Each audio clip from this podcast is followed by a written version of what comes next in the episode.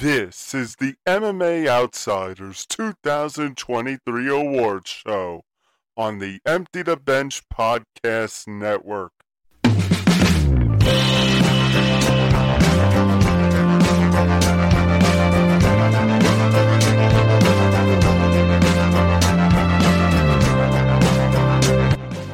Oh, it's that time of year again. All the bright lights are shining. Zain, it's not just because it's Christmas time. Well, it's now past Christmas time. It's not just because the ball is going to drop in Times Square to ring in the new year. It is also, you know, the red carpet's out, everything here, Zain. It's the 2023 edition of the MMA Outsiders Award Show. Yeah, I mean, that means we've officially made it to the end of the so called season that was MMA in 2023. Over 40 plus UFC events, of Bellator events, a ringing in of a new era with the PFL and Bellator beginning in 2024. Tons of different regional prospects to keep your eye on, and of course, plenty and plenty more UFC Apex shows to come. Because what is um a year for an MMA without dozens and dozens of UFC Apex shows? Am I am I right? Apex, Apex, Apex. And uh, thankfully for the two of us, considering how much we harp on it, the UFC will be going away from the Apex in 2024 a little bit more frequently, but we will discuss that and so much more on future episodes to come. Before we get into all the festivities that are the awards, be, be sure to like and subscribe. Be sure to follow the Empty the Bench podcast network across social media at ETB Network. You can follow this very show at MMA Outsiders ETB. Again, for those of you who don't know me by now, my name is Zain Bando. I'm a staff writer for BJPenn.com, and I'm also the newest Sunday news writer over at MMA Knockout. I've been in there since October, so anything you need when it comes to post fight fallout or post fight fixes, I'm your guy for that. And to my left is my longtime co host, Tom Albano. You can find his work over at MMA News and Fanside and MMA. And of course, in many seasons and beyond, he will will be continue he will, will continue to do the live results for the PFL website. So stay tuned for all of that from him and so much more. You can follow him on Twitter at Thomas J. Albano.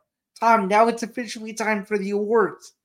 Yeah, absolutely. So we're gonna do almost every one of the same categories that we do last year, kind of going in a very similar, if not the same kind of order. So we're gonna start with some of the more niche kind of awards before we make our way up to the more, you know, well known and I guess global, you can say, kind of awards that everybody chooses to hand out, which are the important ones. You know, your knockout of the year, your fighters of the year, your fight of the year. So we'll discuss all that later on this episode, and then uh, later on at the very end, we'll do a little over under, make some little predictions for what is to come in 2024. But for now, let's talk about the best that there was then in 2023, and be, we begin with the coach and or gym of the year. This award goes out to you know the people behind the scenes, and the people who help make the and train them and get them ready for the combat and all the awards that come their way. Couple of nominees that I threw out there, Zain, Eric Nicksick, Dewey Cooper, Mark Montoya and Factory X, uh, Eddie Cha and Eddie Cha, Francisco Grasso and Lobo Gym, Eugene Bareman, uh, Mike Brown and American Top Team, Ray Longo and Longo Serra Gym. Zain, do you do you want to start with this one or do you want me to start with this one? I'll let you have your call. Uh, I will um I will will take the lead on this one and we can alternate as we go back and forth between various categories.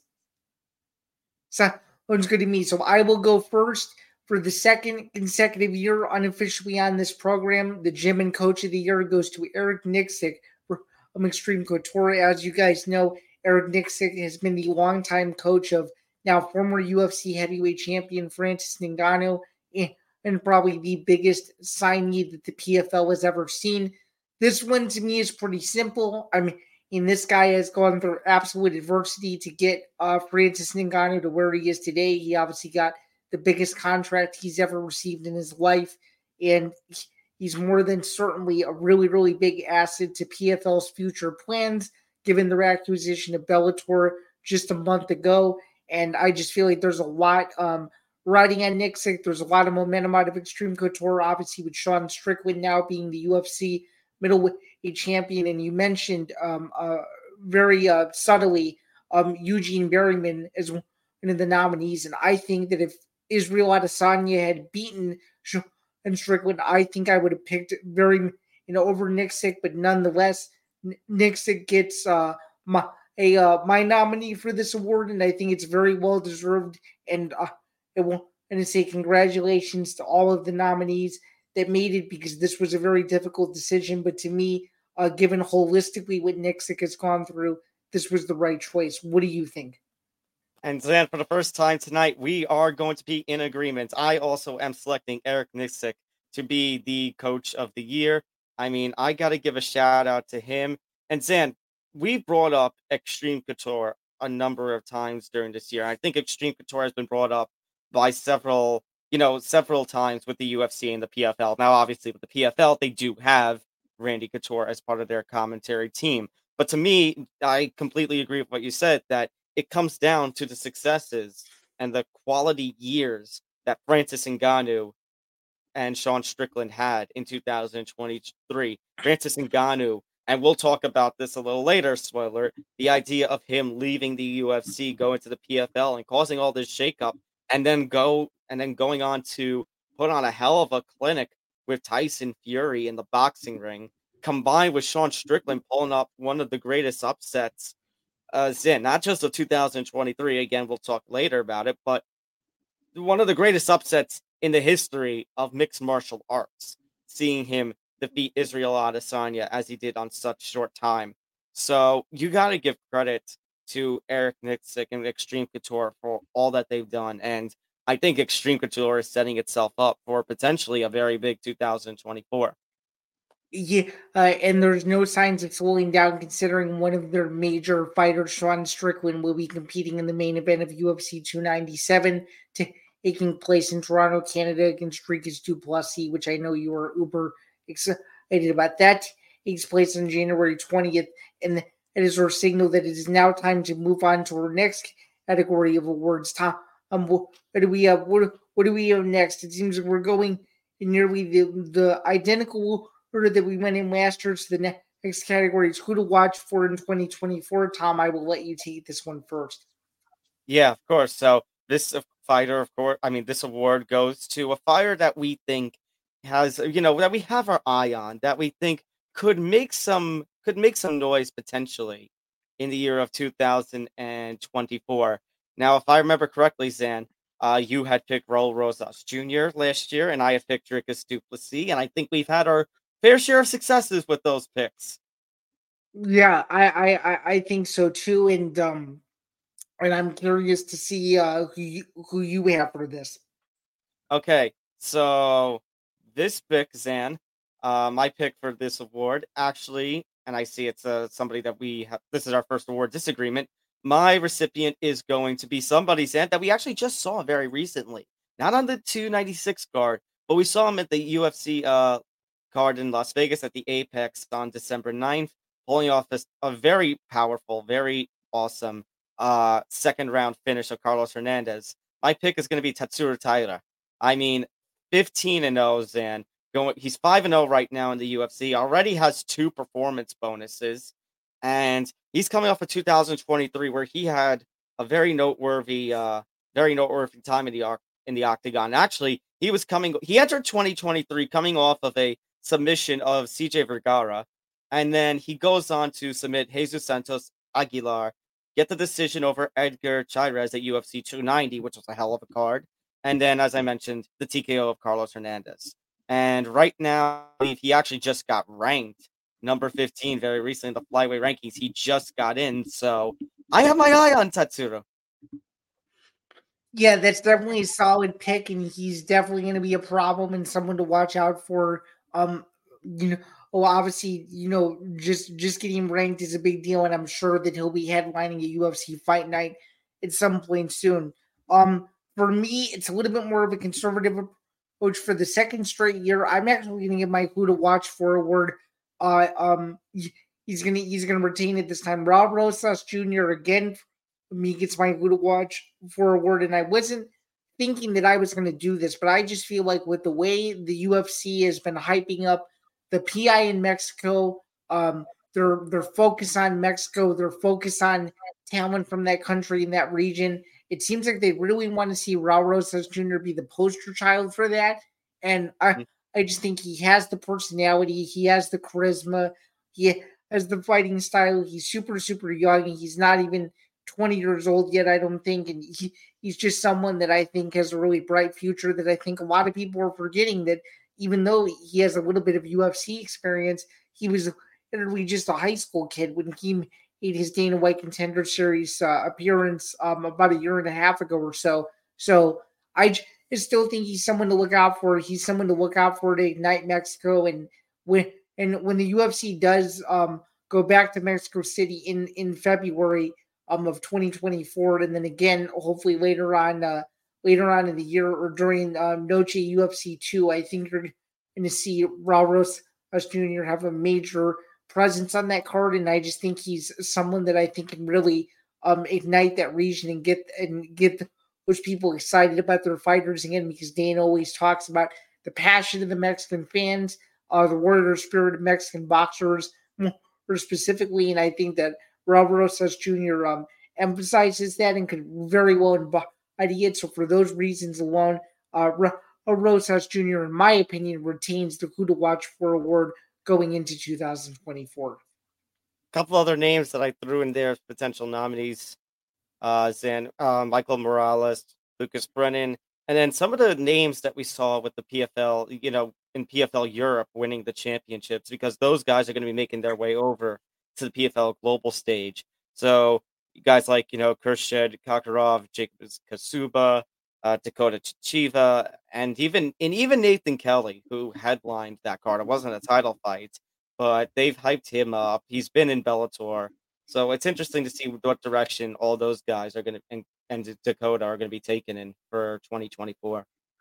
Yeah, I mean, I think the emergence of Nathan Kelly is only going to do wonders for the PFL, considering that you know they they want to be more so an international brand, and he definitely he definitely embodies you know the the the the um the Irish excitement around fighting he and he and Callum Walsh for sure. So it'll be interesting to see you know how the how the PFL really maximizes Ireland and makes it a a queer uh, destination for fighters to go. So definitely a lot of upside for him and plenty of the other nominees that you just mentioned.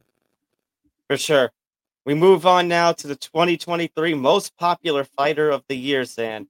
This is going to go to the individual that we think has, you know, moved the masses, let's say, and has taken social media by storm, has all the hype and all the fans around him.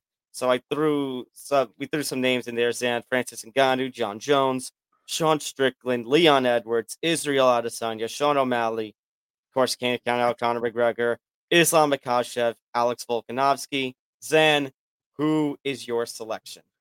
Well, first off, before I give you my selection, even having Conor McGregor on this list is an absolute joke.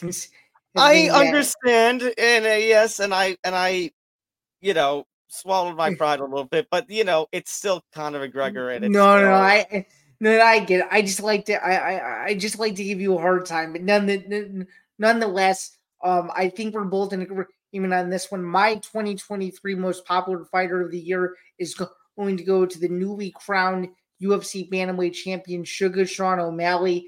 I just think the way that Sean O'Malley has been able to build his personal brand over the last five years is something special. Um, him being his own businessman, the way he carries himself, um, just the way that he's always thinking about the future and what fights you know will make the most sense for him in his career. I just think he's someone that that's light years ahead of all of these other champions in the way that he knows how to market.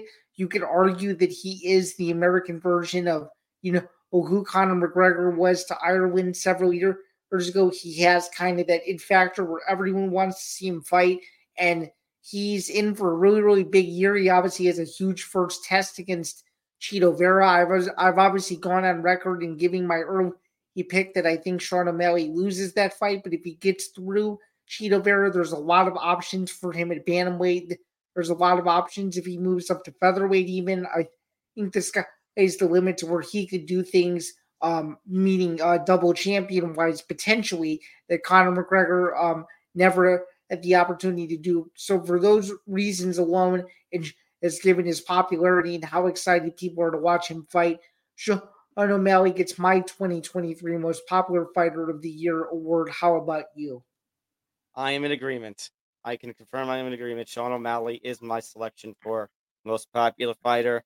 I mean, San, you know, even if you're not Sean O'Malley's biggest fan, and I don't blame it, you know, uh, refusing to admit to the loss against Chito Vera, the no contest that he has with Pedro Munhoz, the controversial split decision against Petr Yan, which I think was a nominee last year for Robbery of the Year, which is an award that's coming up for us uh, very soon.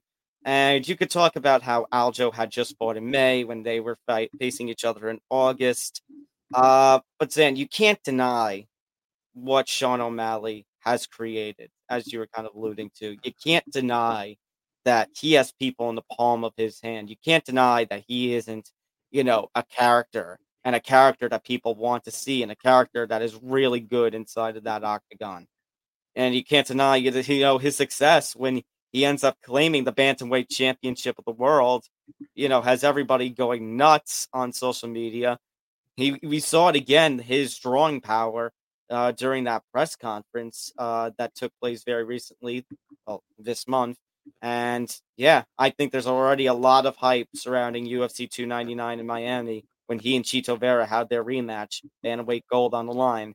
It, it's one of the fights I'm most hyped for in the first quarter of 2024. So uh, it's going to be a fun fight. It's going to be fun to see all that built. Yeah, it's definitely going to be a fun fight for sure, and he's definitely someone um, to keep your eye on as 2024 gets going, and as he will be one of the early featured attractions in Q1 of next year, and someone who you should definitely keep your eye on, especially if you are, and I am saying this lightly, especially if you are a casual fan of the sport. Although him getting so close to UFC 300 worries me that, that he may not be able to make it onto one of these big summer cards, but it's either here nor there, and that'll be uh, worked out as it happens. Um, moving, uh, moving right along, Tom. What do we, uh, what do we have next? Next, we have the biggest retirement. Simply put, you know, the fighter that caused the biggest shakeup. And I don't want to say that's a surprise. Like, it doesn't mean that it is the most surprising kind of retirement, but that, you know, fighter with all their success or a fighter with a big name value laying their gloves down for the final time.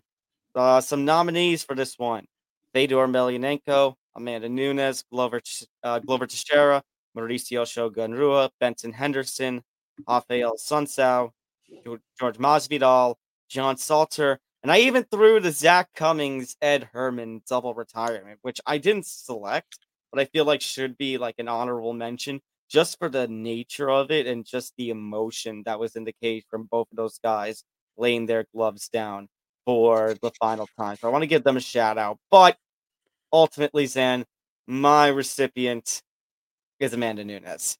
I know Fedor Emelianenko is the MMA legend, the most legendary name on this list. I know Fedor had quite the success, quite the run in MMA and Pride Fighting Championships, and his work is kind of ingrained in MMA culture.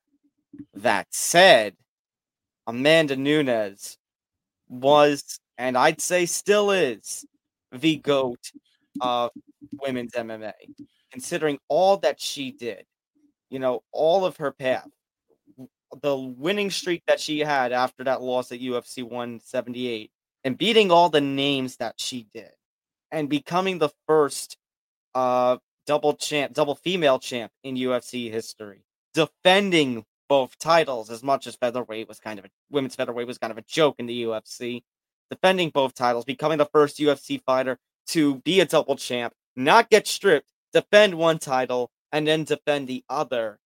Then it, was just no contest. Amanda Nunes compared to everybody else after Cris Cyborg left the UFC.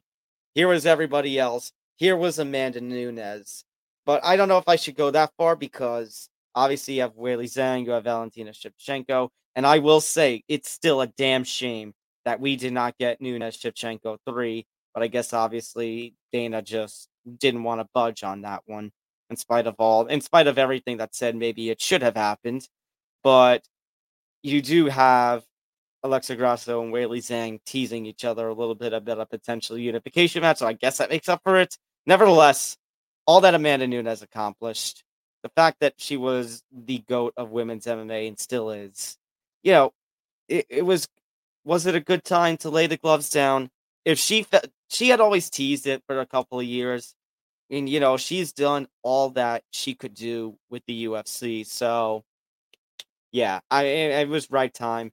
I give her all the props in the world. And you know what, Dan? It's one of the best success stories because how many people get to say that they went out on top a champion, let alone a double champion?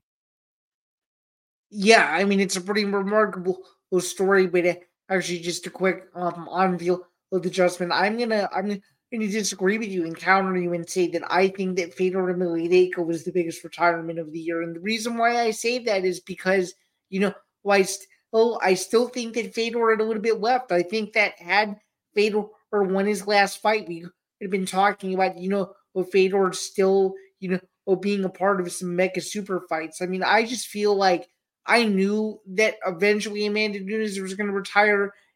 It was kind of hinting at it that Amanda, you know, was going to be starting a family and all that. So I I could kind of see it coming. Was I expecting it to be right after her win against Irene Aldana? No, but was I expecting it to be um sometime in the near future? Yes. But when you think about Fedor Emelianenko's dominant run at heavyweight and 10 years undefeated, beating former UFC heavyweight champion after former UFC heavyweight champion, never getting his fair shake when he tried to make a deal with the UFC to go over and fight Brock Lesnar. The things that he was able to do and the humbleness that he was able to display as a champion in and outside of the cage can never be replicated again. And I think for those reasons alone, Fedor Emelianenko should always be remembered as the greatest heavyweight to ever compete in the UFC. And no question about it, in my opinion, he, he's without question the biggest retirement of 2023 because whether you watched him in 2005 or, or whether you watched him in 2023,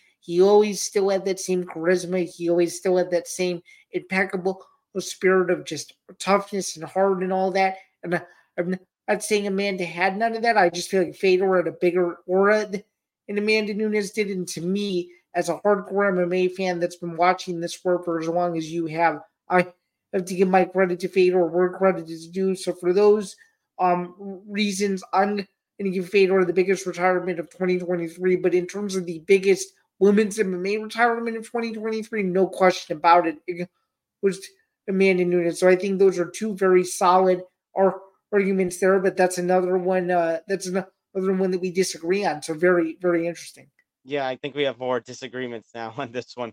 Uh, I mean, on on these awards, but my only issue with saying Fedor is the biggest retirement, well, it's two. One, we have seen him retire before he technically did step away from the cage at some point. And two, yeah, but step, it, but but he, here's where I would counter you though. I I thought I took his stepping away the same way that I took Georges St. Pierre stepping away in 2013. That's oh that's how that's how I interpreted uh okay, that fair enough. Fair enough, but I think I disagree with you about he had something left. I, I, I mean, if was he going to do Legends fights, I wouldn't have minded that. But putting him in the cage with Ryan Bader, I, I just did not think that was as much as I understood why they did it. It was his last fight. Put him against the Bellator heavyweight champ. You know, I, I felt like it was inevitable that Bader was going to win in such an easy fashion that he did. Now, putting him in the cage against, you know, like right before that pandemic, they had him take on Quinton Rampage Jackson. You know, right. I mean, if you're going to do some Legends fights, yeah, but that's not how Bellator kind of booked him at the end. Right. I, I could I could see that counter argument there, but I think holistically, when you look at it career side by side, and I think uh, depending on when you started following MMA, I think there are more people that resonate with Fedor over Amanda Nunes, which is why which is which is why to me I feel that his retirement was bigger, but I but it but it does not take away from the fact that Nunes's contributions to women's MMA will never be forgotten, and I think it'll be very difficult for any uh, women's champion, regardless of promotion, to get to the level that she got to or, over the last six or seven years, and, and who knows? Maybe there is simply not another woman that will get to the level that she did, but that remains to be seen. For sure. Let's move on now, Zain, to the robbery of the year. This is going to go to the fight that we think, you know, the judges got wrong, or in some way, shape, or form, somebody got screwed. Screwed by judges, screwed by a ref. Uh, through some some of these nominees, a couple of these nominees out there. Islam Makhachev, Alexander Volkanovski, Aljo Sterling, Henry Cejudo, uh, Maycee Barber, Andrea Lee. I know that there were some calls and about a different kind of fight in particular.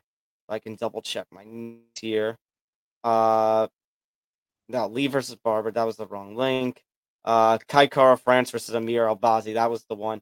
But I really didn't think that was too much of a robbery. I think that was a clear split decision that could have gone fallen either way. But Zain, already looking at the winners of here, you have an interesting selection. You have one that, you know, I wasn't one of the few that I had placed in our sheet. And you even noted there that this is a bit of a hot take. Mm-hmm. So I uh I went to the well and I used the good old other category and I said the biggest robbery of 2023 in my in in, in uh in my opinion of course um and, and and and I feel like it's one that is not being talked about enough but Noche UFC one the main event Alexa Grasso versus Valentina Shevchenko not to take anything away from the fight the fight was an instant classic but to me the the the the way the way the scorecards came out just just left a bitter taste in my mouth, and I simply thought that that that Valentina had done enough.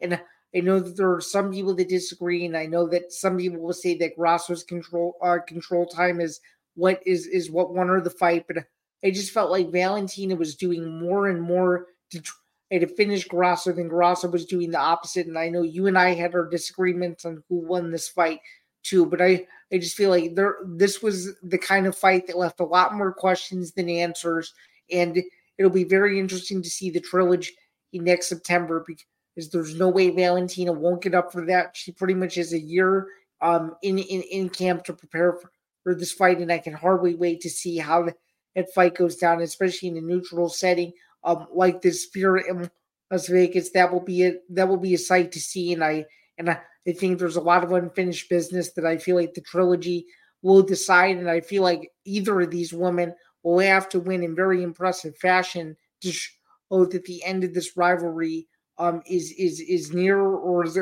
is close because you don't want to get into a situation where you have um, similar to Moreno and Figueiredo where you have them fighting four times and, it holds up flyweight altogether. So I think uh, this rivalry is far from over, and for the reasons um, uh, for that and for the stakes alone, Grasso versus Shevchenko two for me gets the 2023 robbery of the year. That is an interesting take, Zain. I felt that fight was, you know, like I said, you said it was an instant classic. I felt like it was a little too close that it could have fallen either way. I'm going to do something very interesting, Zain. I am actually going to go with a fight where I agreed with the winner, believe it or not. So my recipient is Aljo versus Cejudo at UFC 288. Not because I think they got the winner wrong. Eh, that's the strangest thing is that I agree with the judges in that I thought that Aljo did win the fight. As but did I. Yeah. Yeah, right. We agreed on that. But if you remember that episode, Sam, back in May, I also pointed out the problem with the scorecard. And that is, and I have the and I have it right here on my phone. I have it saved. Derek Cleary giving the 10 9 fifth round for Aljo when Eric Cole and Michael Bell, and I think the two of us agreed that Cejudo won the fifth round. And I mentioned yeah. the problem with that was technically then if you flip it, the scorecards then should have read for Cejudo at that point. So mm-hmm. as much as thought Aljo won, technically, you know, the fifth round being, you know, Derek Cleary pulling off such a BS scoring as he did. Cejudo technically should have been the bantamweight champion fighting Sean O'Malley. Yeah, as did uh, I think every single person in the Prudential Center that night. That was very that was very confused. So very very well, said that you pointed that out. And I think again that's another one of those fights, just like I alluded to with Shevchenko and Grasso. Um, it's it's it's now a common theme with with these two fights specifically. When that fight was over, it left you a lot of questions than answers as to who exactly won. And, and it seems like we'll never know, considering that um, you know well, th- there's a chance that both of these guys could be fighting different opponents uh, um, down the line, and they they may never meet again. It's it's one of those things where you never want to leave it in the hands of the judges, especially in a critical title fight like that. And uh, that that's what you're going to get. And, and you know this better than anyone. When the UFC goes to New York and New Jersey, weird things happen. Yeah, so, weird things happen. And then, how many times did we complain this year about judges scoring? At least 20, maybe, maybe, maybe more. I'd say at least 25, 30 times. Mm-hmm. All right, moving on now from robbery of the year. We're going to stick with controversies, and but we're going to go a little bit further. Not just in the cage after a fight kind of robbery, but just the most controversial kind of story or controversial kind of moment in this sport. So I actually said when I was going through this and initially listing some uh, nominees, I threw in like three three Conor McGregor things. Because let's see, Conor getting uh, investigated for hate speech, which we talked about within the last month. Uh, the sexual misconduct and all the rumblings that happened with the NBA Finals game in Miami uh, the whole thing about McGregor versus Chandler happening or not. I stretch with that, Zain. I would even say the UFC USADA controversy with USADA breaking off from the UFC. But my recipient, Zain, is going to be one that was one of the very first stories that we talked about in 2023. And that was the situation uh, at TMZ caught on video of Dana White slapping his wife when uh, at a New Year's party. And the reason I'm picking that one over the others is that you know Conor McGregor gonna Conor McGregor, uh, and then the UFC USADA thing. I mean, there's the UFC is gonna have an anti-doping partner. It's just gonna be you know with the UFC's terms. But Dana slapping his wife, Zain, if you remember, that had made that didn't have as major implications as maybe should have, but it cost Power Slap. It cost mm-hmm. Power Slap its TBS deal. It they ended up going over to Rumble because of that. Hmm. Yeah, we're gonna be we're gonna be in agreement on this one too, and we were very open on our opinions as to what we thought of it. Um, if you if you remember all the way back to the January episode, I was telling you the best thing to do in a situation like this is to separate the promoter from the person. And although that was a controversial opinion at the time, that's exactly what happened because, as we both know, Dana received no repercussions uh, legally, let alone uh, business wise. He did not lose his then uh, the title of UFC president. He's now obviously UFC CEO. His title has changed since then, but this is just one of those things where where that whole week, you know, leading up to the first UFC Vegas show of the year was was very was very dark. It shined a, a black eye on the sport. Um, you know, well, you had you had ESPN journalists coming out and saying that they really weren't allowed to speak on it because ESPN was a TV partner.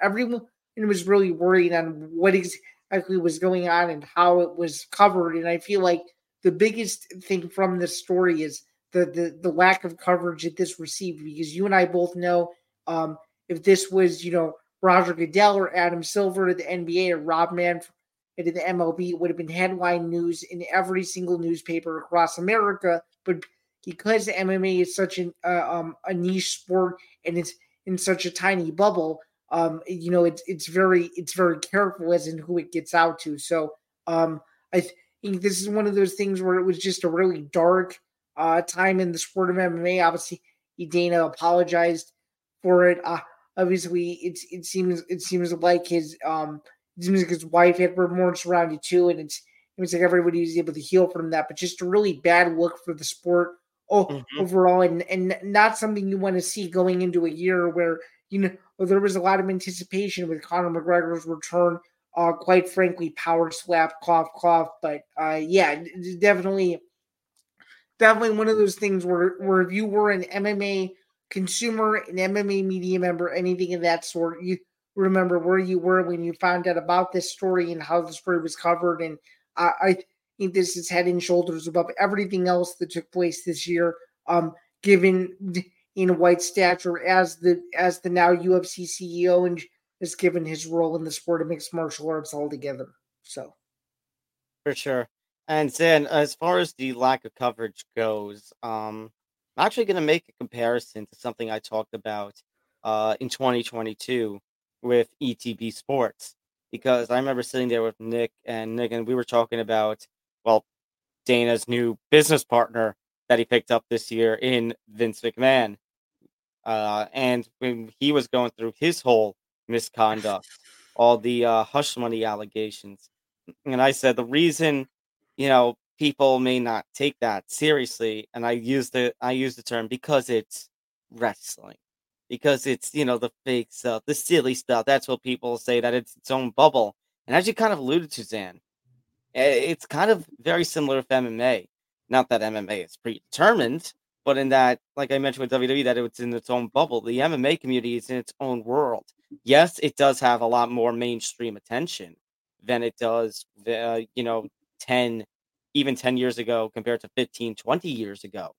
But nevertheless, you know, it's kind of, as you mentioned, a niche sport. It's in its own bubble. Um, and people, some people won't really take it so seriously despite the fact of uh, despite the fact you have all this controversy you know considering that it's a big global sport brand and its lead person caught on film slapping his wife and yes he and his wife are both regretful of what happened and credit to them in that department but that point it was like you know damage done which didn't help you know later i think it was in the same month when the whole Francis Ngannou thing uh, mm-hmm. happened. It was a really terrible look for the UFC. Now the it UFC, was. It happened. Uh, it happened two weeks later. Yeah. yeah. So it's a terrible start to the year for the UFC. Now they rebounded inside the cage, but I don't know if we can say the same thing for outside the cage, considering some of the other controversies that we got going on.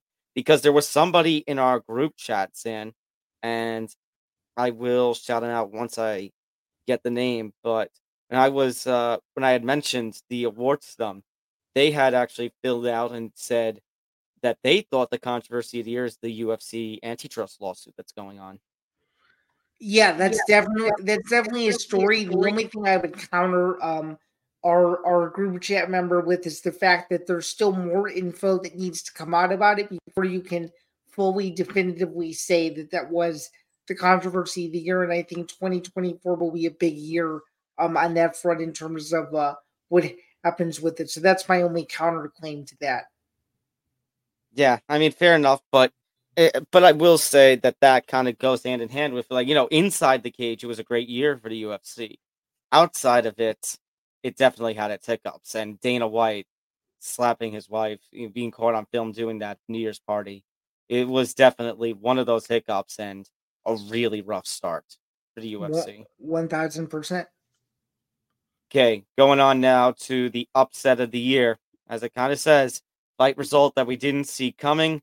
Uh, obviously, Sam, we've talked on this show about the rise of Jesus Pinedo, and I think he is one of the underdog stories of the year, knocking out Brendan Loughnane, knocking out Bubba Jenkins, and then going on to become the PFL featherweight champion, one of the best underdog stories of this year. However, Zain, I think you and I are going to be in agreement on this one. Who is your upset of the year?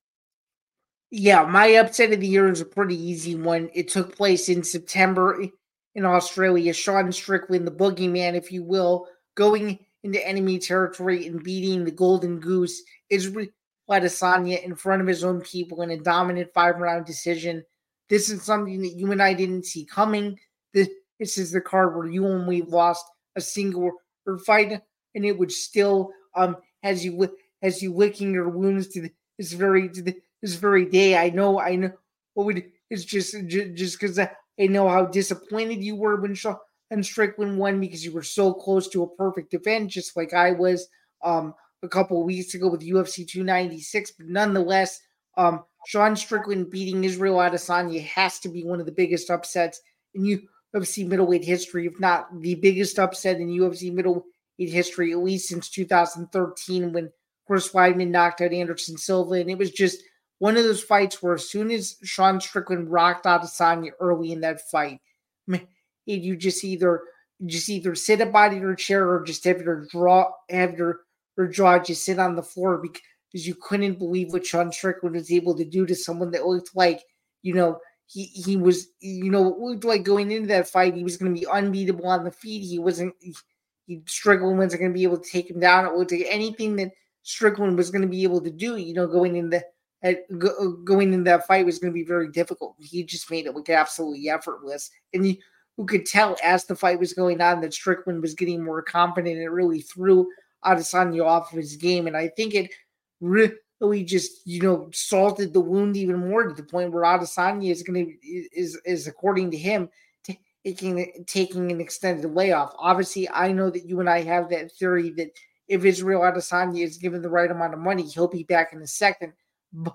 Definitely, Sean Strickland beating Israel Adesanya did, did shake up the middleweight division and did create this new newfound rivalry between Strickland and DDP, which I know you're super excited about. So I guess it opened a it, it opened a very interesting can of worms that we you didn't see coming, and it just goes to show how unpredictable MMA is um every single weekend because you don't know until the fights happen, and that is definitely one of those scenarios.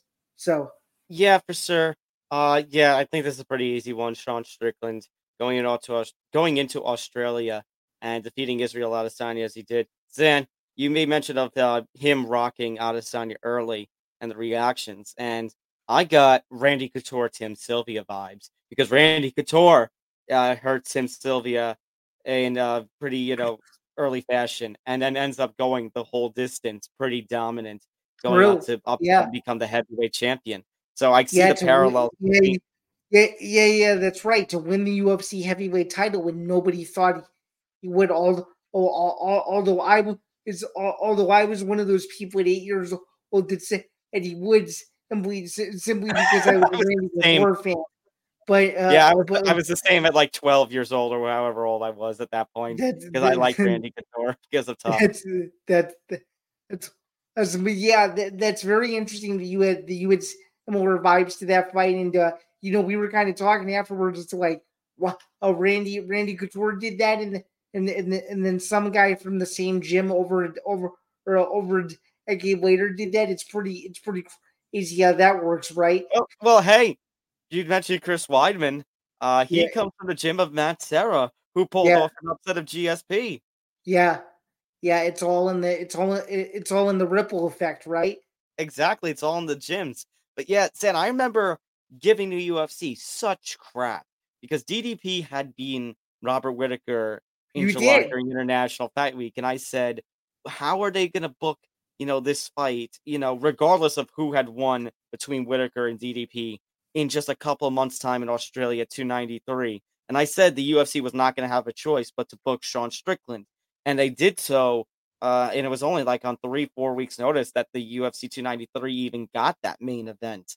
Mm-hmm. And in turn, basically kind of ruined the, I thought ruined the idea of UFC Africa, according to Dana at the 296 post fight press conference. They're still looking at a UFC Africa in spite of them losing all three of the, you know, African champions that they had going on.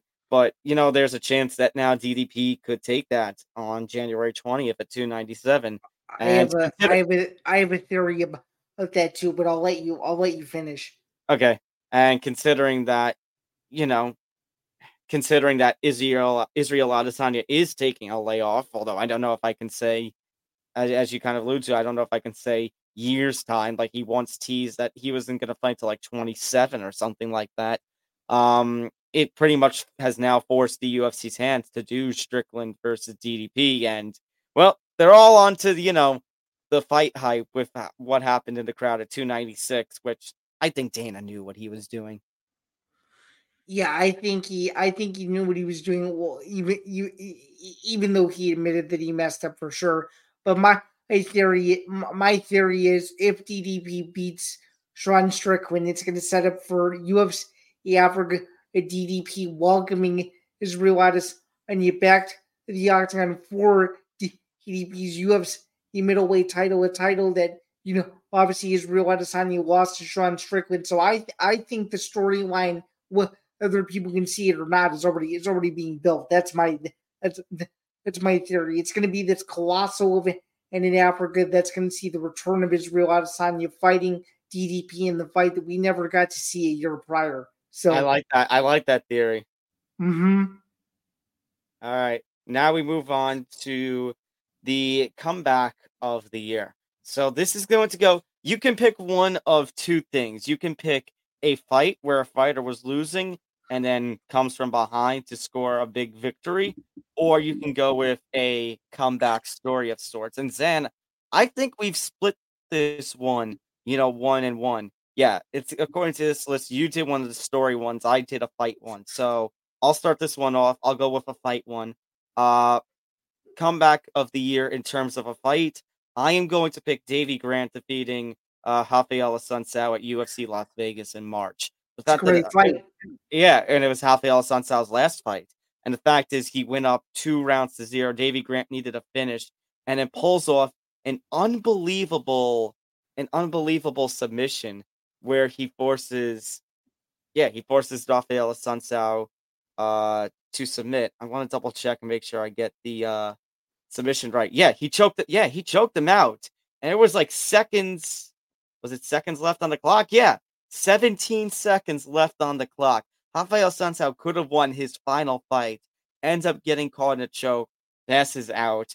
Davey Grant gets one of the biggest wins, you know, one of the biggest come from behind wins of this year, and probably one of the biggest wins of his career. It's a shame that Rafael Assunção couldn't go out with a victory, but I mean, you know, credit to Davey Grant for just the way that he performed, even in the face of adversary, adversary, adverse, adverse. I can't speak. I know you. I know you meant to say in the in the face of adversity. There you. There you go. Thank you. There you go. Um, just to clarify, was that comeback uh the the UFC Las Vegas card at Virgin Hotels that they had Yeah, to do? That's what I meant by UFC. That's why I want to say UFC Las that's Vegas. what I. That's that's what I figured. So that is a very solid comeback pick. I went with a story pick on this one. Um, Tom Aspinall coming back from a year layoff, severe injury, not looking very good. Uh, um, it'll, uh, um, it'll, uh, win his fight in 2022. I'm pretty sure if I'm not I'm mistaken, that was against um Ciryl Gane, and then of course he comes back from his injury, gets a thunderous um knockout win to get a title. Uh, that was also at that was also at UFC Paris, and of course he gets thrusted into an interim heavyweight title fight.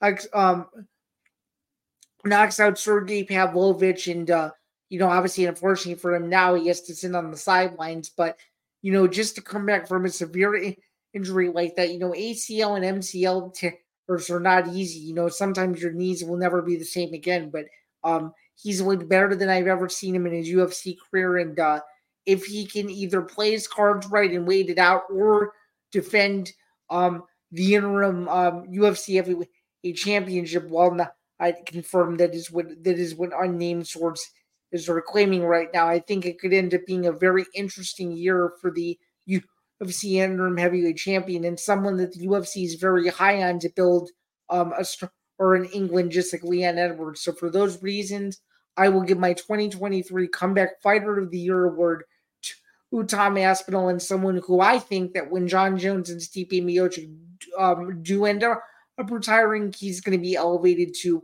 undisputed champion because because to me he is the he is the best non-undisputed champion that the UFC has, and I don't even think it's close.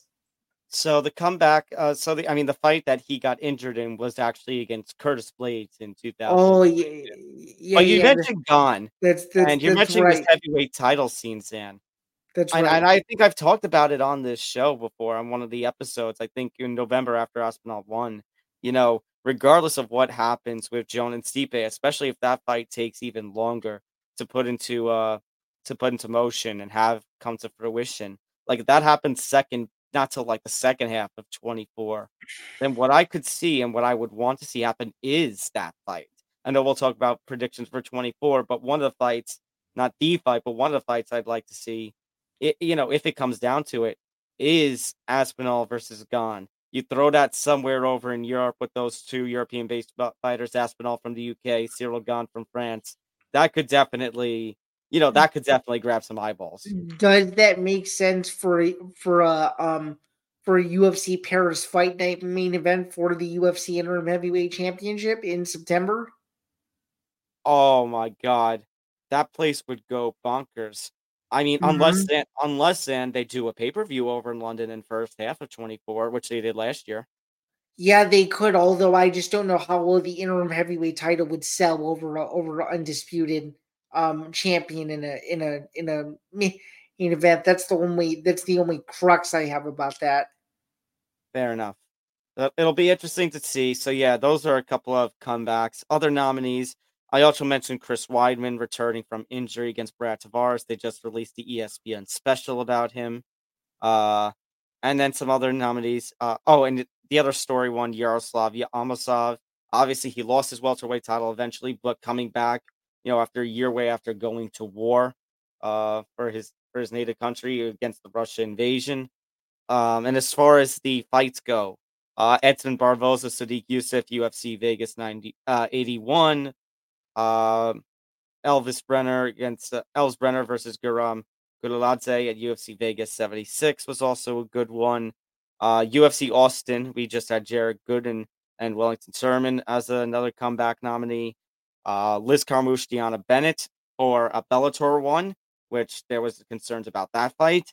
So yeah, we had some some pretty decent comebacks and a pretty decent amount of comebacks with 2023. And here's hoping for more of that craziness with 2024.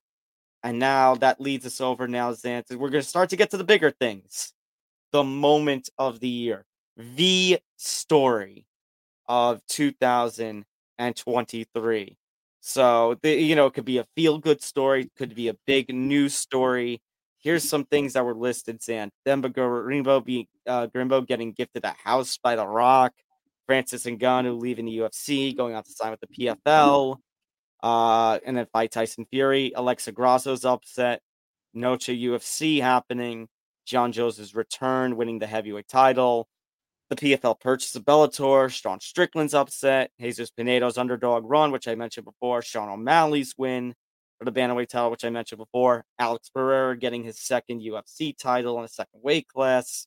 A lot of a lot of memorable things happening in and out of the cage stand in 2023. But overall, what is our pick for moments of the year? I think we have a little bit of a dis.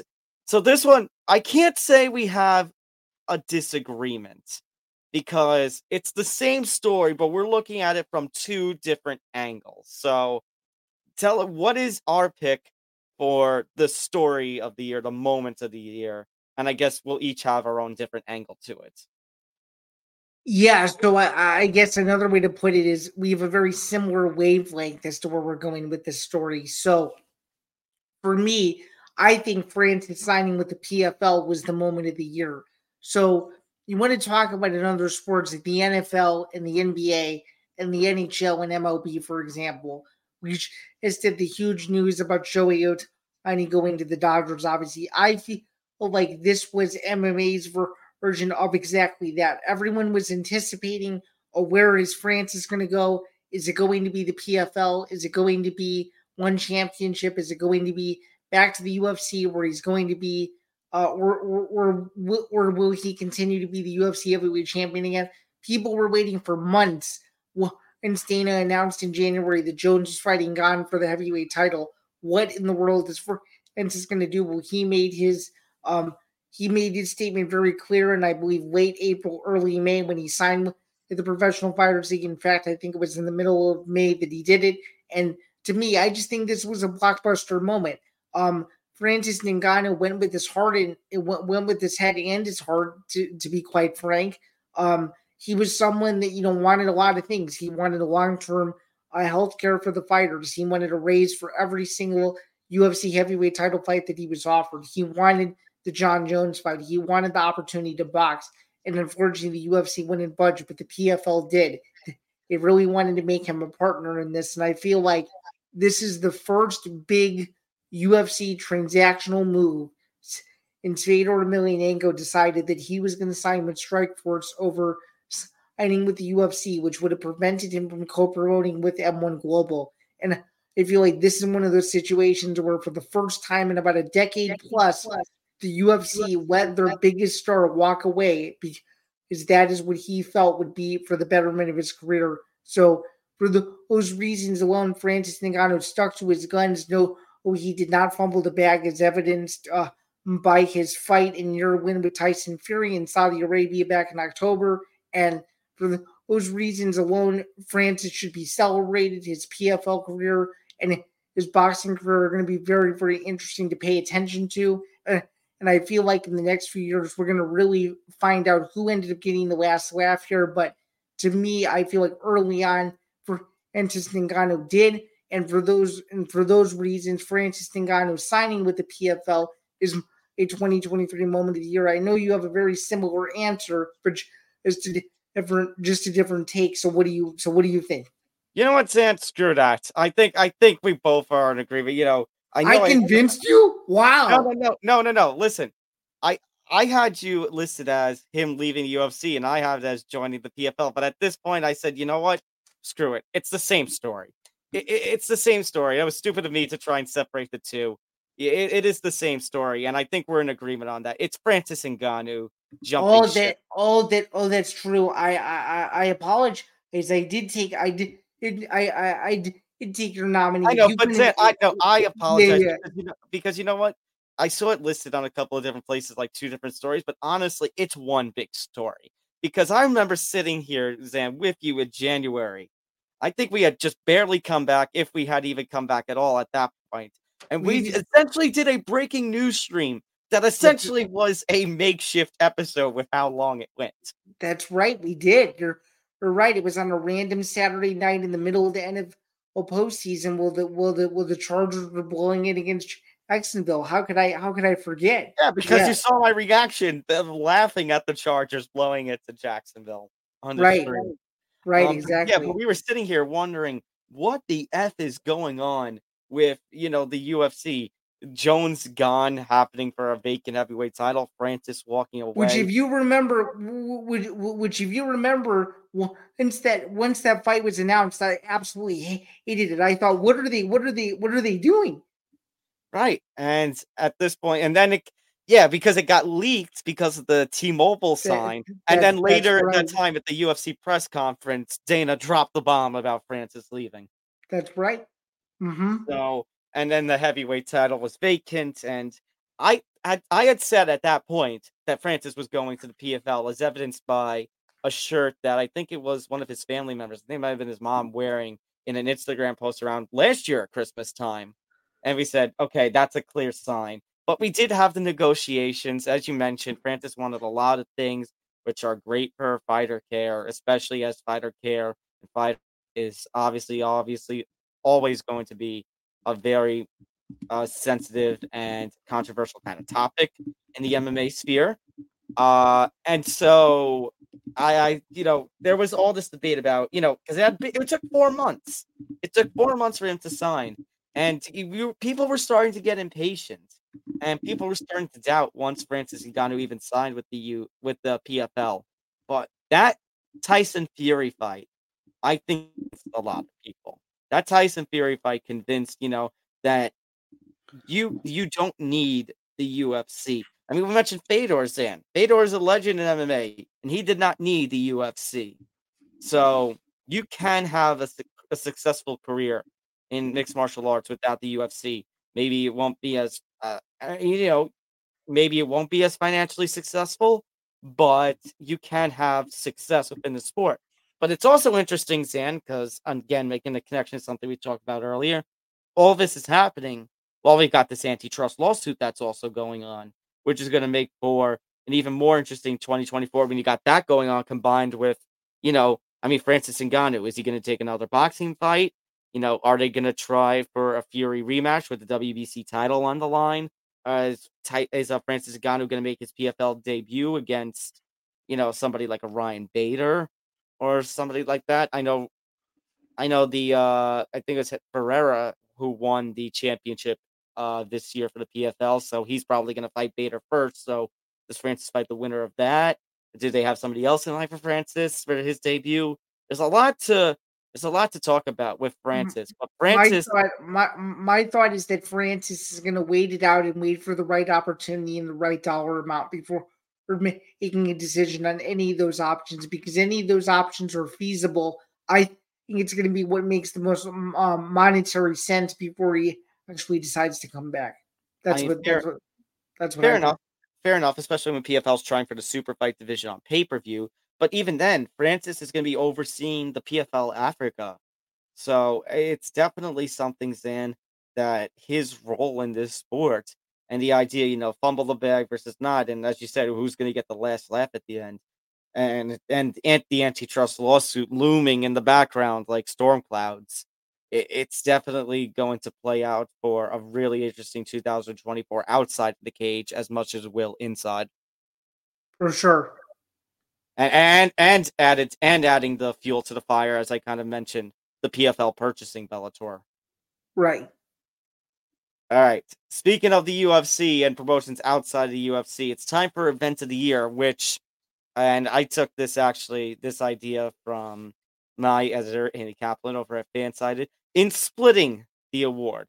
One solely for the UFC and one for outside of the UFC. So this first one, we're going to do outside of the UFC because we had some quite some interesting cards that happened outside of the UFC. Bellator having Bellator 290, its only show on CBS, the return of MMA on a network television since the UFC left uh, Fox, since Strikeforce Nashville over on CBS and all that controversy, Bellator 300, and then Bellator 301, the final Bellator event under Viacom, which you were there for, Zain. Also, we had the PFL Championship, World Championships, Europe Championships, one fight night, uh, one fight night 10, Johnson Moraes 3, because that was one's UFC debut believe it was in, Col- in Colorado.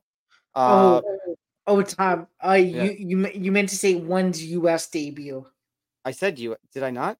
You said one's UFC debut. Oh, one's U.S. debut. Uh, pardon me. Uh, but for the non-UFC event, we both went with a Bellator. Uh, but we went with different Bellators. Now I know you have a connection to one, which you can get into, but mm-hmm. I went with Bellator 290 because you know what? As much as I trashed the idea of Bader versus uh, Fedor before, it was Fedor's retirement fight. It was good to see him get one last fight and get surrounded by all those legends outside of the uh, you know, you know, after the fight, surrounded by all those legendary names in the Bellator cage and you had two title fights. You had Bader retaining, you had Johnny Eblen retaining the middleweight title in pretty dominant fashion. Brennan Ward, Sabah Homasi ended up delivering and then some to open up the CBS portion of the card. Lorenz Larkin had a knockout of the year nominee that uh, elbows of Muhammad Berkimov. Uh, that was brutal. That was absolutely brutal. Uh, Chris Gonzalez with a finish. Henry Corrales, Ali Asayev getting victories. I thought it was a very entertaining card. It was a great start of the year to Bella for Bellator. Unfortunately, of course, it ends with Bellator getting purchased and it's run as an independent organization, you know, over. But I, I guess, and kind of leading into what you're going to go to, it's it's bookendings for the year. Its start and its end were pretty great. Yeah, so mine's going to be pretty obvious. Bellator 301. It was the last Bellator event as an independent promotion under the Viacom banner. And of course, it happened to take place in my home city of Chicago, which I was very grateful to attend. And simply put, the reason why I made it my uh, my my non UFC event of the year was simply because there was so much uncertainty around the event. Um, you know, you know, in the weeks leading up, there was the fear that it was going to get canceled. Um, all, all the stuff and the controversy around the Grand Prix and whether or not the Grand Prix was going to finish or not. We still don't even know if the Grand Prix will, will finish or not. At this point, I highly doubt it will. But I just think everything around that event was just so kind of chaotic and uncertain that you know everyone who was there, whether you were a media member, a promoter, or a fan, um, we we he just really didn't know what was happening. We just kind of went with the flow of everything, and you know, it was just one of those events that if you were the that if, that if you were there, which I obviously was, you'll you, will you will remember every moment of it, and I that was just something that I'll always remember is just you know being there and them taking the curtain down at the end of the post fight presser and us not getting to hear you know what Scott Coker was going to say at the very end was just kind of you know, added a lot, added a lot more, uh, a lot more question marks than closures, and that's just one that I'll remember is just you know sitting around everyone and everyone trying to find angles for how to really encapsulate what what the event was. You know, it being the last MMA event on Showtime. There were so many, there were so many elements to it that, I'll always remember to the point where you know that November night, I think it was November seventeenth. I'm pretty sure will always be ingrained in my um in my a brain forever as the as, as the night where Bellator as we knew it went away, and uh, that that's just one for me. Like once the event was over, I kind of thought about. It, I'm like, yeah, this is an obvious choice for my non UFC event of the year, and um, it, and then it was the and I was very proud to attend, and one that I'm sure every single person in the building was not expecting at the beginning of the year that it was going to be Bellator's last, but last uh or, or last year we here we are. So with that being said, my non UFC event of the year for 2023 goes to Bellator 301 in Chicago. Well said. Like I said, you know, start of the year, end of the year, two very noteworthy Bellator events for very different kinds of reasons. Uh, now let's talk about the UFC event of the year because the UFC, oh man, they put out, you know, for all the countries that we mentioned outside of the cage, they put out some bangers this year. There were some, there were some wild pay per views to the, where this one was very difficult to pick for me. What about, what about for you? Oh, this was difficult. This is, and this is still difficult as I do my, you know, partake in my awards voting panels for the different publications that I'm at. But I mean, you want to talk Zain. First of all, Zain, as we kind of already hyped on our show, the hot summer that the UFC had with 290, 291, 292.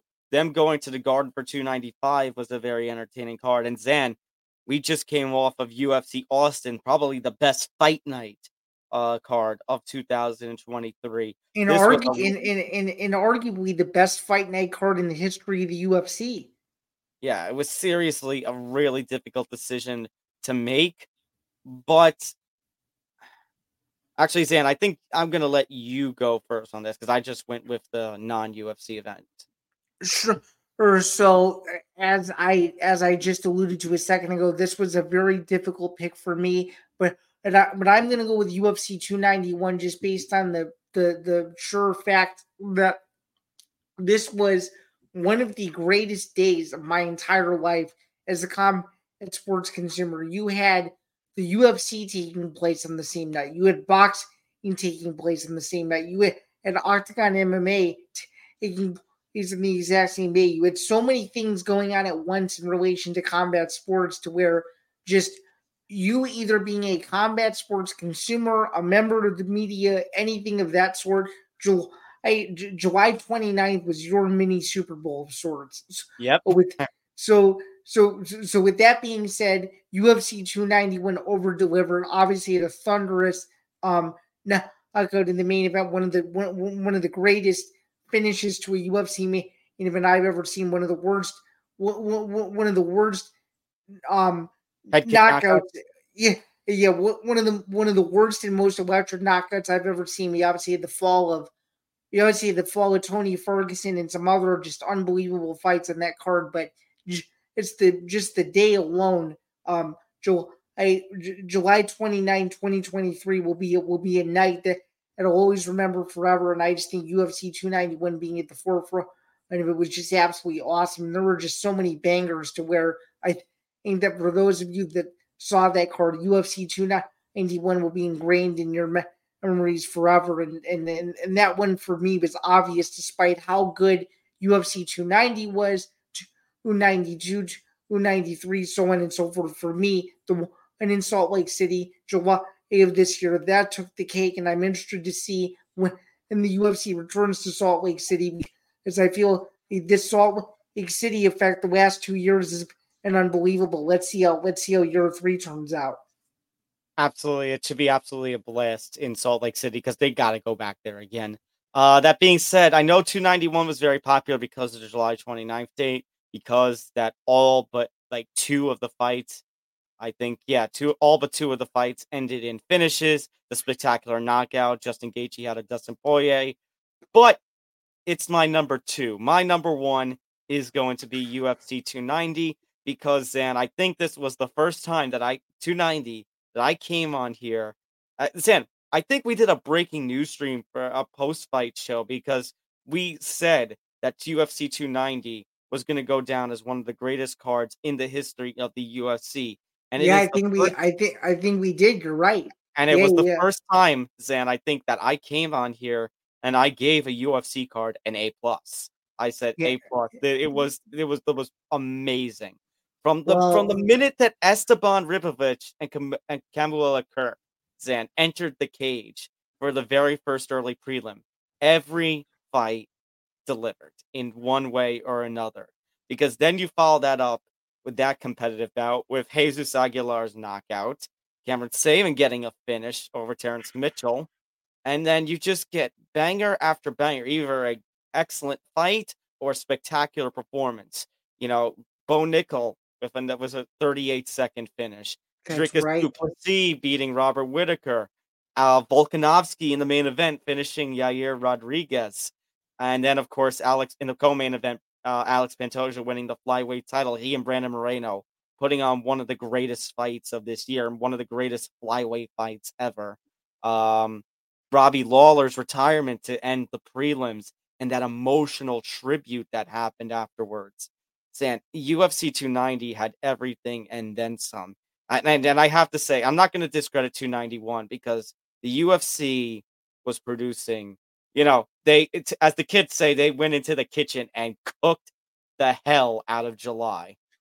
He sure, he sure did, Tom. I guess the only thing that is missing from UFC 290, and I'm sure you, you can attend, you can attest to this, was topping the bill with Conor McGregor versus is uh versus Michael Chandler. But what do we? But what do we? Or you know, or Jon yeah, Jones, Stipe Miocic. Right, or quite frankly, in an alternate universe, Jon Jones versus Francis Ngannou. So yeah, yeah, yeah. That, but I'm not going to be mad with your. July was just a really special time, and it was two of the greatest pay per views that the UFC has ever done. So, argue, are, argue, argue, the best four four uh consecutive UFC pay per view stretch that I that, that I can remember remember remember in a long time from 290 through 294 was un, was was unbelievable. Yeah, it was absolutely spectacular. Uh let's go on right now. Now, Sam, we're gonna enter we're gonna enter the big five, the big ones. Let's go to the submission of the year. So yeah, I think uh, I think this one I'm starting off with, but had a couple of different nominees here. Davey Grant, I had mentioned before uh, Shavkat versus Jeff Neal 285. Um, Damon Blackshear getting the third ever twister in the history of the UFC. But I was tempted to go with that one on Move Alone, but you know, considering the fact that we didn't give this one enough attention because of Sean Strickland's upset, Jesus Pineo's underdog run, and everything, Zain, I'm going to give my submission of the year to Alexa Grasso at 285, pulling off the unbelievable un- upset of Valentina Shevchenko when winning the women's flyweight title. It was so shocking to see not just somebody defeat Shevchenko, but finish her and tap her out. Yeah, that was definitely a, a shocking upset and one that a lot of people didn't see coming. I'm actually going to go with you on the same card. It's going to be Shavkat Rakhmonov submitting Jeff Neal, and I just think this was Shavkat Rakhmonov's coming out party. I think a lot of people that really never seen him fight before thought, oh, oh, this is the fight where Jeff Neal is going to exploit him, and oh, Shavkat Rakhmonov made that submission look super easily, uh, easy, and and of course he follows it up with the submission win over Stephen Wonderboy Thompson a couple weeks ago. Uh, I'm in a fight where going into it, Stephen Wonderboy Thompson had never been uh, submitted in, in his career. So I just think the way that Shavkat Rakhmonov is fighting right now um, gave me the inkling to get give him to give him this award. And I said it a couple weeks ago. I'm going to say it again. I think he is a future champion at 170 pounds, regardless of who he of who he takes the title from. I just think I just I, I I just I just think he's that good. I think the UFC's global presence of so many champions that aren't from America is a very interesting thing, and he would definitely add to that. And I just think he's he's someone that I think is extremely likable, is super dominant, is super uh, patient and tactical with every single move he makes. And I just think those two submissions alone really defined his his year. But uh, when that one was like a huge coming out party that made you go, "Wow, the dude is a serious force," especially against a veteran like Jeff Neal that's been around in the sport for a very very long time and someone who has fought some of the best fighters. Now, I just at welterweight, but it but it, but at middleweight and other weight divisions too. So overall, very dominant year uh, for Shavkat, and that UFC 285 submission is my 2023 sub of the year. So, like like I said in our last episode, Zain, it's very hard to argue against 18 and 0 with 18 finishes. So it's going to be interesting to see which one super super, super super super dominant. You could you know oh he he is right now. They're starting to get into that territory where he it where he it very well start to be the early version of the of of of the early rise of what of, of what Floyd Mayweather was to to to boxing back then. If Shavkat, if Shavkat can keep this up, because it just seems like every single fight he has zero weaknesses whatsoever, and that just makes him super ultra impressive and someone who I am super excited to watch every single time he fights, no matter no matter who he's fighting or where, where he's fighting or anything like that. He's just super super dominant. Moving on now to the other side of the coin, the knockout of the year. We've talked about a few already, Zain. We've talked about Gaethje and Poirier. Uh, we also had Ismael Bonfim in his debut against Terrence McKinney at 283. You had Islam Makhachev knocking out Volk at 294. Uh, Adesanya knocking out Pereira 287. Sadibou Sy at PFL 6. And we're just coming off of one where we had uh, Josh Emmett pulling off a spectacular dominant, violent knockout of Bryce Mitchell. So, Zain, what is your pick for knockout of the year? Yeah, this is um this is recency bias aside.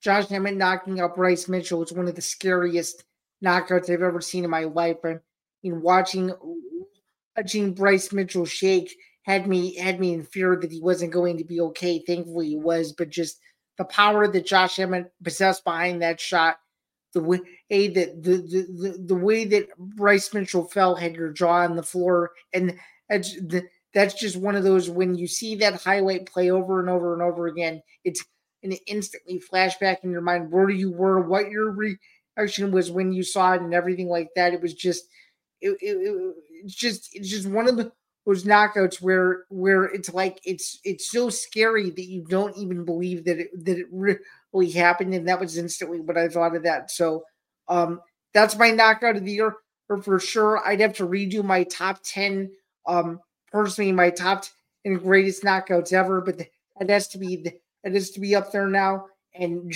it's just overall one of those one, one of the was knockouts that A left you scratching your head and B just had your jaw absolutely on the floor because for for, for for for me personally, I didn't think that Bryce Mitchell could get knocked out like that, but apparently, but apparently he did, and uh, Josh Emmett is still a force at, at, at 145 and not going not going anywhere. That's for that's for sure. Yeah, that was pretty violent. The get the Gaethje one of Poirier we talked about was violent in itself, but I went a little bit in a different direction you, know, you have your recency bias. I might have my PFL bias, but Sadibou calling his shot during the fight media hype week and saying, you know, oh, I'm gonna have a viral knockout, and then he goes and he gets a spinning wheel kick, landing on Shane Mitchell to knock him out cold, and then walking away. He didn't even have to follow up. It was a spinning wheel kick, and he just had a walk off on that. Like I have to give credit for creativity that was spectacular, and for calling his shot. True. So I guess that leads me to a follow up question: Is it better than when Edson Barboza knocked out Terry Etim, or is it not? Or is it not there yet? What do you What do you think? I don't know if it's there yet, and I think some of that. Yeah, I don't think it's there that yet, and I think the reason the Edson Barboza one has the, you know, has the edge is also the commentary that happens because it, they mentioned that Terry Etim could get knocked out, and right as Edson Barboza lands the shot, as if, as if Goldberg and Rogan had completely scripted it. That's true. it's very true. Good point. Good point. Uh, yeah, some, some some spectacular finishes we had this year, but going from the spectacular finishes to just spectacular fights it's themselves. So we had a couple of different nominees, which we actually mentioned during the show. We had Brandon Moreno, Alex Pantoja, 290. Uh, we had uh, Brennan Ward, Sabah Homasi, Bellator 290. We had Islam Makhachev, Alex Volkanovski, their first fight. Gaethje Fiziev at 286. We also had a couple of boxing ideas with Fury Ngannou and Emmanuel Navarrete, Oscar Valdez. And if I were to pick one for boxing, it would definitely be Navarrete versus Valdez. Same but, here. But I think we're going to stick with MMA. And Zain, if I'm not mistaken, I think these last big three we are in complete agreement on. So if I can, our pick for the 2023 fight of the year is Islam Makhachev versus Alex Volkanovski one at UFC 284. The competitive the competitiveness between the two. It was Zain. It was number one versus number two in the pound per pound rankings. So you had that going into it. It was Super Bowl weekend. You had that hype going into it. You had, you know, it was so evenly matched that, you know, one minute Makhachev had controlled the fight. Then Volkanovski had control of the fight. It was one of those things where, you know, in spite of people calling it a robbery, you know, I wasn't sure who was going to get the nod on this one. It could have fallen either way, and it led us to a great rematch with a great knockout that followed up. You know, granted, it was on short notice for Volkanovski, um, but just the back and forth nature, the competitiveness, and the stakes of that fight. Volk going for the double champ, the one versus two, and the pound for pound. You know, and, and I'm not just talking about the UFC rankings, but people genuinely believe that these were the two greatest fighters in the world at the time and it they just produced spectacular, close, competitive uh, fight that ended in a very narrow decision that could have fallen either way. And it just and it was action packed for 25 minutes. No complaints on my part. I think we're in agreement on that one. Yeah, I echo everything you just said, and it's one of those fights where you always remember where you were. I was actually sitting in a in a movie in Arizona, I get to go cover the Super Bowl Media Week festivities while I was in graduate school. And while all my other friends were out at the bars or whatever they were doing and having a good time, I was sitting in a movie theater with seven other people and watching one of the one of the greatest fights that I've ever seen in my life. And that is a bold statement even considering how many UFC fights I've watched over the course of a decade plus. But that's one that I will always remember where I was for it. I always remember being on the edge of my seat as Vulcan is I'm um, just went totally back and forth against one another. It was just one of those fights where I just really I, I just really had just such an unbelievable time and it was such a joyous occasion to watch literally the two best fighters in the world fight. Uh, and on Super Bowl weekend, the center of the sports world is on them the night before the biggest game in in, in the in, in the NFL, obviously. And is seeing the pure heart and will and determination of both of these guys to just keep going for, for 25 minutes, not, not slowing down even for a little bit. Volk just trying to get at the finish. Islam trying to defend everything that Volk threw at him. Islam trying to trying to take the crowd out of it and failing to do so. This I was going to say, I, forgot, I almost forgot to say, it was also in Australia, so Volk had a big hometown advantage. Yeah, yeah. I mean, just everything, just everything about this fight, the poetry, the the pageantry, the movement. It was it was so therapeutic to watch. It's almost you could watch that fight hundred times, fifty times with commentary, and fifty times without, and we'll still get the same joyous occasion every single time. And uh the you know this was a hotly debated decision that I think it'll had a bias around it. I think a lot of people were hoping that Volk would win because as he was in his hometown. But as I always say all the time, you, you have to you have to beat the champ to beat the champ. And uh, unfortunately, the judges gave it to Islam, and obviously, as we know, the the, the rematch did not go according to um to, to Volk's plan to try to get back at him. But it really just showed how high level that fight was, and uh, you who can you who can never go wrong with seeing number one versus number two in any sport, but especially MMA with the with with the rarity of it, it was pretty it was pretty special. Absolutely. I don't think there needs to be anything else said. It really was, you know, the fight of the year in our opinion. And Zain, personally, I actually of all the controversy, I agreed with the judges. I think I had it. I had uh Islam winning three rounds to two. Yeah, I think we. I think we agreed. Mm-hmm. Good. Going on now, Zain. Two, the two really big ones. Fighter of the year. Starting off with the female fighter of the year, Zain you had a couple of different nominees. We had, of course, Amanda Nunes, the retiring Amanda Nunes. We had Alexa Grasso and her upset, Weili Zhang, Erin Blanchfield, Larissa Pacheco and her run with the PFL. But Zain, I think we agreed on this one as well. Yeah, we did, as we did for both fighter of the year. So Zain, who is the MMA Outsiders 2023 female fighter of the year?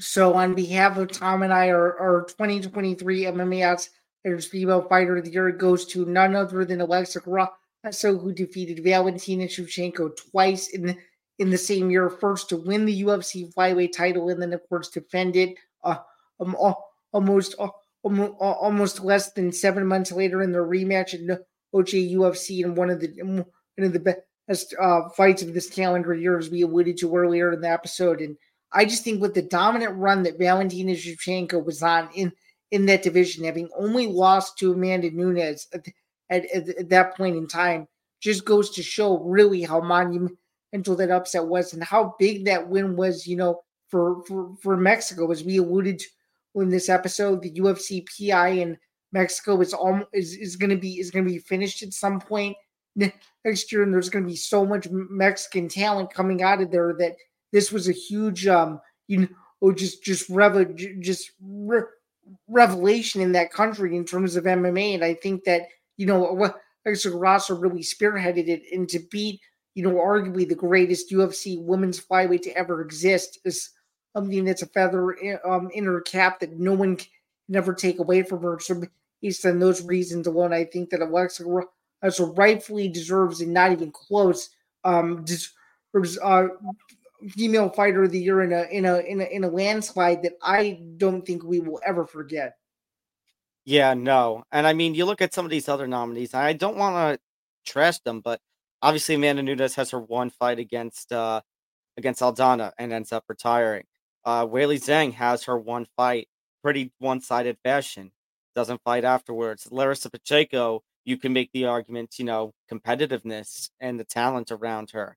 Uh, and then Erin Blanchfield, I guess you can make the argument again about, you know, I mean, she beat Jessica Andrade and Taila Santos.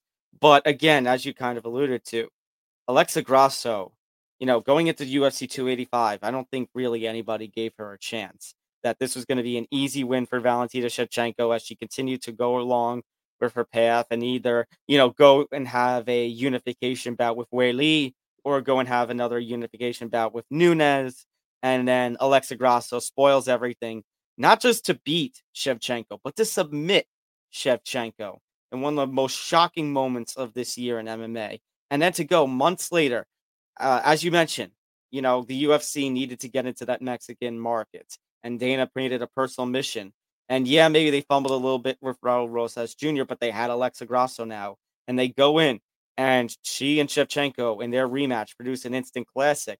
And whether you think, you know, you had your hot take early in the show about you thought Shevchenko won, but what whatever way you looked at it, it was an absolutely phenomenal fight that you know was going to be one to remember, and it sets up more hype for a trilogy fight that could take place if you and I both think on the same wavelength at the second U- Noche UFC event in September, especially considering that Shevchenko, I think, is still recovering from her injury in that second fight. Yeah, I think, think it's almost penciled in that that will be the main event for the UFC's introduction to the Sphere.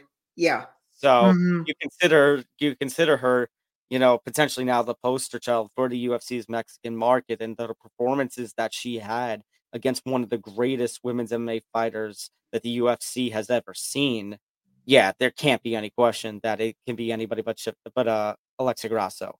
Alexa sure. Grasso, the MMA fighter, MMA Outsiders female fighter of the year for 2023. And then on the male side of things, we have a couple of different nominees. You know, we mentioned Sean Strickland and the run that he had. We have mentioned Leon Edwards and you know pulling up, winning the trilogy with Usman, and then the Colby Covington fight, which was the Colby Covington fights. Let's not talk about that. And then, of course, I threw in DDP just because I'm an absolutely biased individual.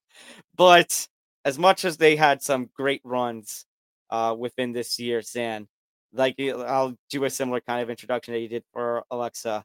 On behalf of everybody here at the MMA Outsiders, on behalf of Zain and myself, I am pleased to award the 2023 MMA Outsiders Male Fighter of the Year to the UFC lightweight champion of the world, Islam Makhachev. An absolutely memorable year for one, Islam Makhachev. Of course, he ends 2022 spectacularly with his win over Charles Oliveira to become the champion. And then he goes and has one of the greatest fights that we just talked about uh, with against uh, Alex Volkanovski. And then he goes on, and he's preparing for the Oliveira rematch. Oliveira gets hurt on very short notice. Volk comes in for the rematch and defeats him in a way that we have never seen Volkanovski dominated inside the cage. And Zain, it made us like really question, you know, when guys like when guys like Dustin Poirier and such get ready to compete against Islam Makhachev, is he going to have his way of them the way that he the way that he had his way with Volkanovski? Because you think about the potential fights that could be coming up for Islam, the you know, the Charles Oliveira rematch to finally come to fruition. Justin Gaethje, Poirier, Chandler, like all those guys, it should be absolutely fun. But can they beat Makhachev? Because right now, Makhachev, you know, if Volk can't couldn't do it, Makhachev right now looks un, uh, unbeatable. Hmm. Yeah, I just think I, I just think at this point it's going to be very hard to see who can who can give Makhachev his best fight outside of Volk, but I think that's what you know the the new year is you know oh, on the on the horizon for seeing what champions can get knocked off. And I'm not uh, one to make a quick prediction right now, but it seems like a Makhachev is about to go on a run that's very similar to Khabib's, if not eventually by the time Islam is done, better than Khabib overall. So it will be interesting to see what Islam does. But I just think his year alone beating Volk, who's you know in, in many people's eyes, the best 145 or whatever, and then to beat Charles Oliveira, who had just a, a memorable career resurgence in a fight that you know people are still waiting to see.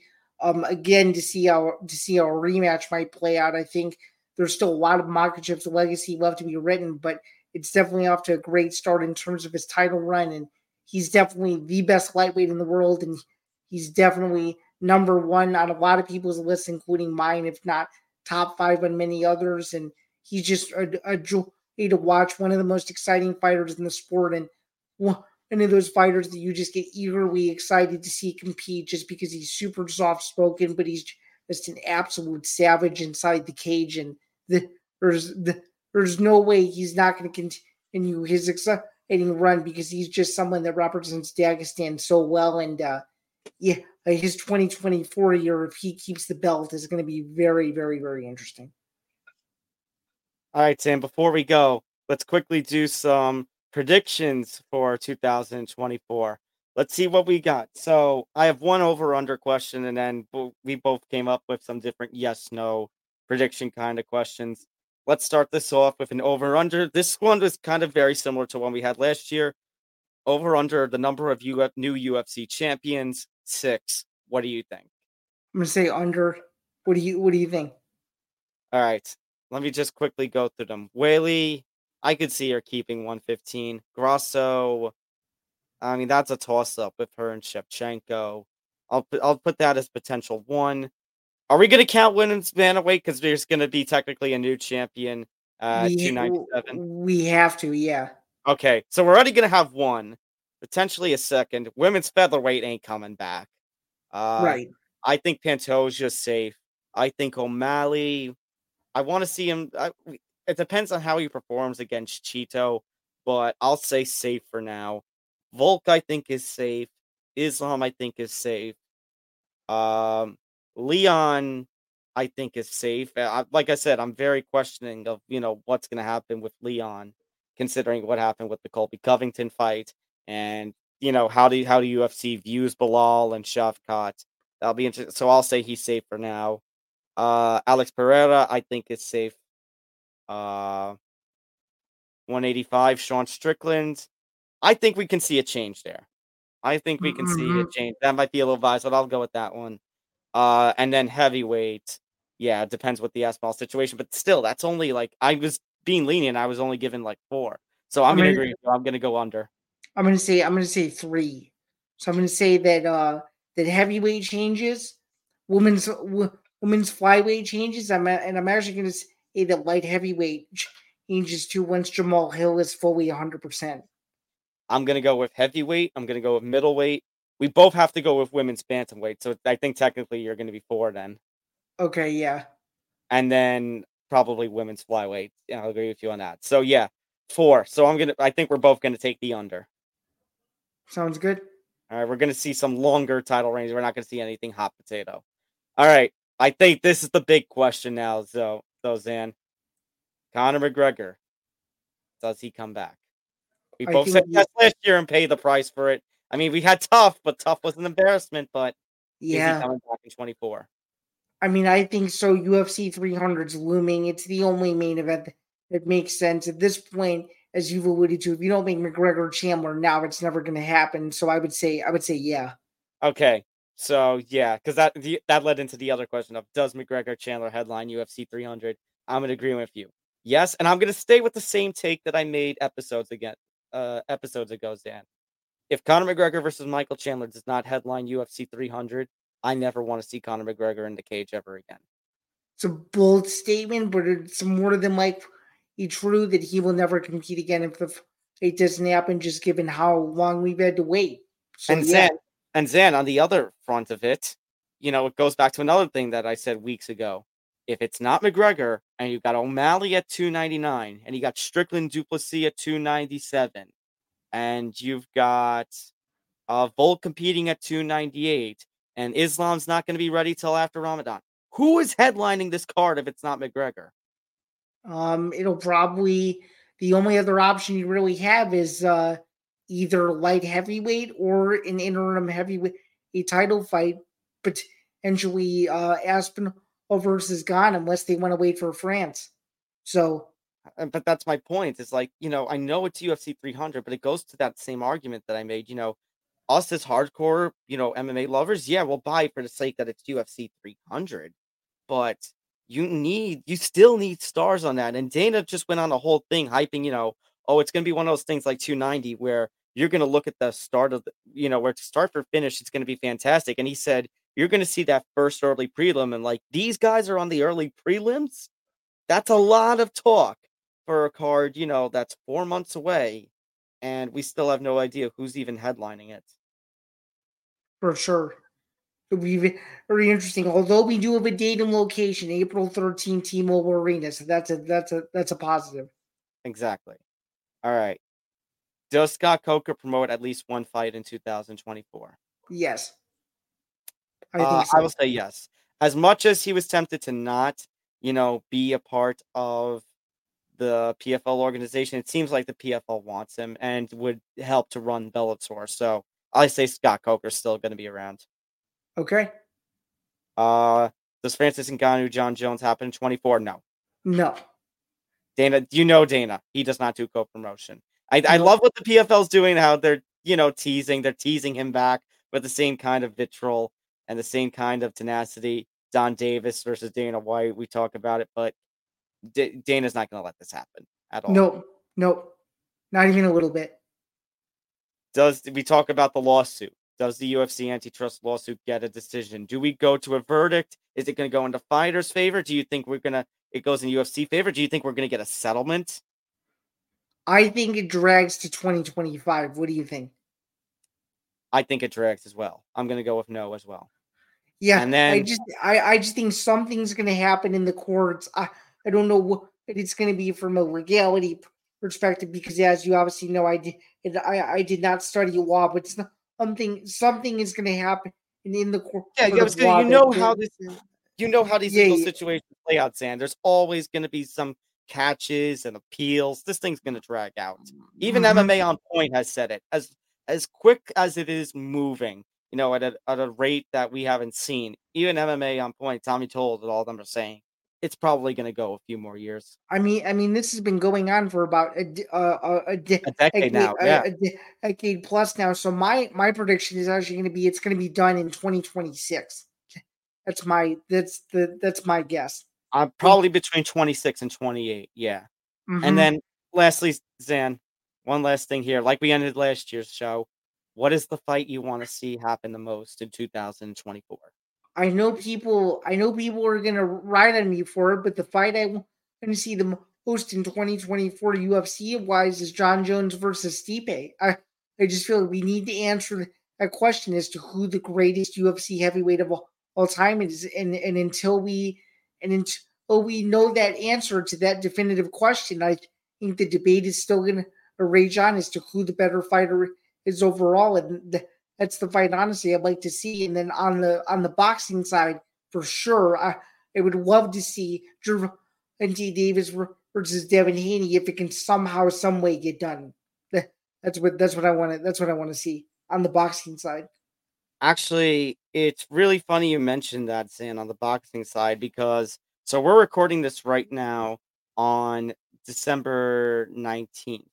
And Zan, a couple of hours ago, Ryan Garcia tweeted, I have advised my team to contact Team Haney to discuss and make the fight happen between Devin and I. And Devin responded, These are facts.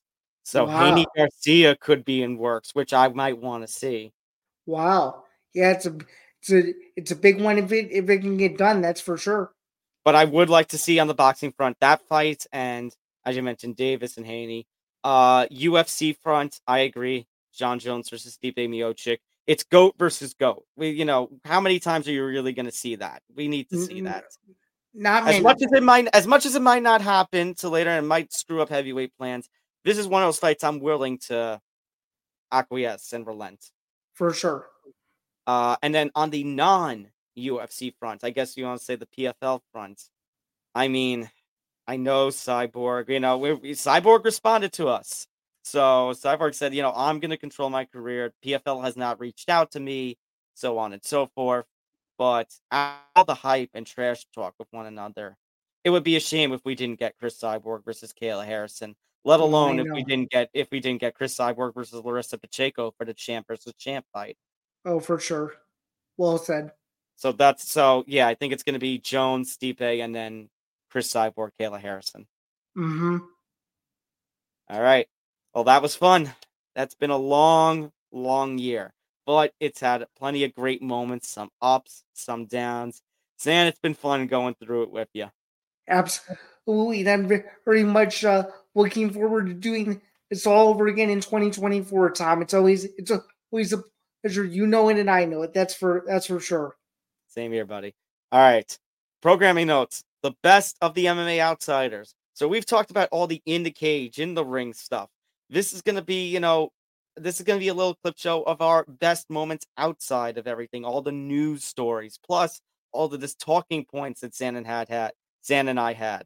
All that. That will come out on Monday, New Year's Day, January 1st, 7 p.m. Eastern, or out on the West Coast. The best of the MMA Outsiders 2023. The week after, we are actually going to be off. So you can enjoy the first UFC Vegas card of the year without us. I mean, we'll make our Saturday picks as usual, but we will we will recap that on our return episode on Tuesday, January 16th, with episode 67. We'll recap that UFC Vegas card, any fallout from the Saudi Arabia heavyweight boxing card. Us that week will be previewing UFC 297. We'll get back just in time to preview Sean Strickland versus Dricus Du Plessis and the vacant women's featherweight, I mean women's bantamweight title fight between Raquel Pennington and Mayra Bueno Silva. For sure, I'm going to be looking forward to all of that and more. Thank you guys uh, again for for tuning into the 2023 MMA Outsiders Awards show. We couldn't do this without all of you guys, and thank you again for, for supporting us as we went through a banner a year in combat sports, and we look forward to seeing you all in 2024. Thanks again. Before we get out of here, make sure to hit the like button, subscribe, hit the notification bell so you get notified of everything here at the Empty the Bench Network. Make sure to follow us across social media on Facebook, X, and Instagram at MMA Outsiders ETB as well as the Empty the Bench Podcast Network on Facebook, X, Instagram, and TikTok at ETB Network. My co-host, as always, is Zain Bando. It's he's a staff writer for BJPenn.com and MMA Knockout. You can follow him on social media at Zambano99. I'm Tom Albano, contributed MMA News of Dance MMA. Shout out to PFL for letting me help with them for the 2023 season. Follow my work, find my work, follow me on social media at Thomas J. Albano. Uh, if you are listening on the audio only platforms, we thank you. And we hope that you join us on our YouTube home, youtube.com slash network. Uh, if you want to take MMA Outsiders on the road with you, make sure to find us on Acast and all your favorite audio only uh, streaming platforms. And then, of course, go to etbpodcast.com for more information about the network, as well as blogs from some of our contributors at the network. So for Zan, I'm Tom. We will see you next week for the best of MMA Outsiders 2023. And we'll see you in 2024 with our return episode on Tuesday, January 16th. Everyone, hope you're having a great holiday season. Hope it continues for you. Happy New Year. Happy New Year, and we will see you is once again in 2024 for what hopes to be one of the biggest years, if not the biggest year in the history of modern day combat sports. We will see you guys soon.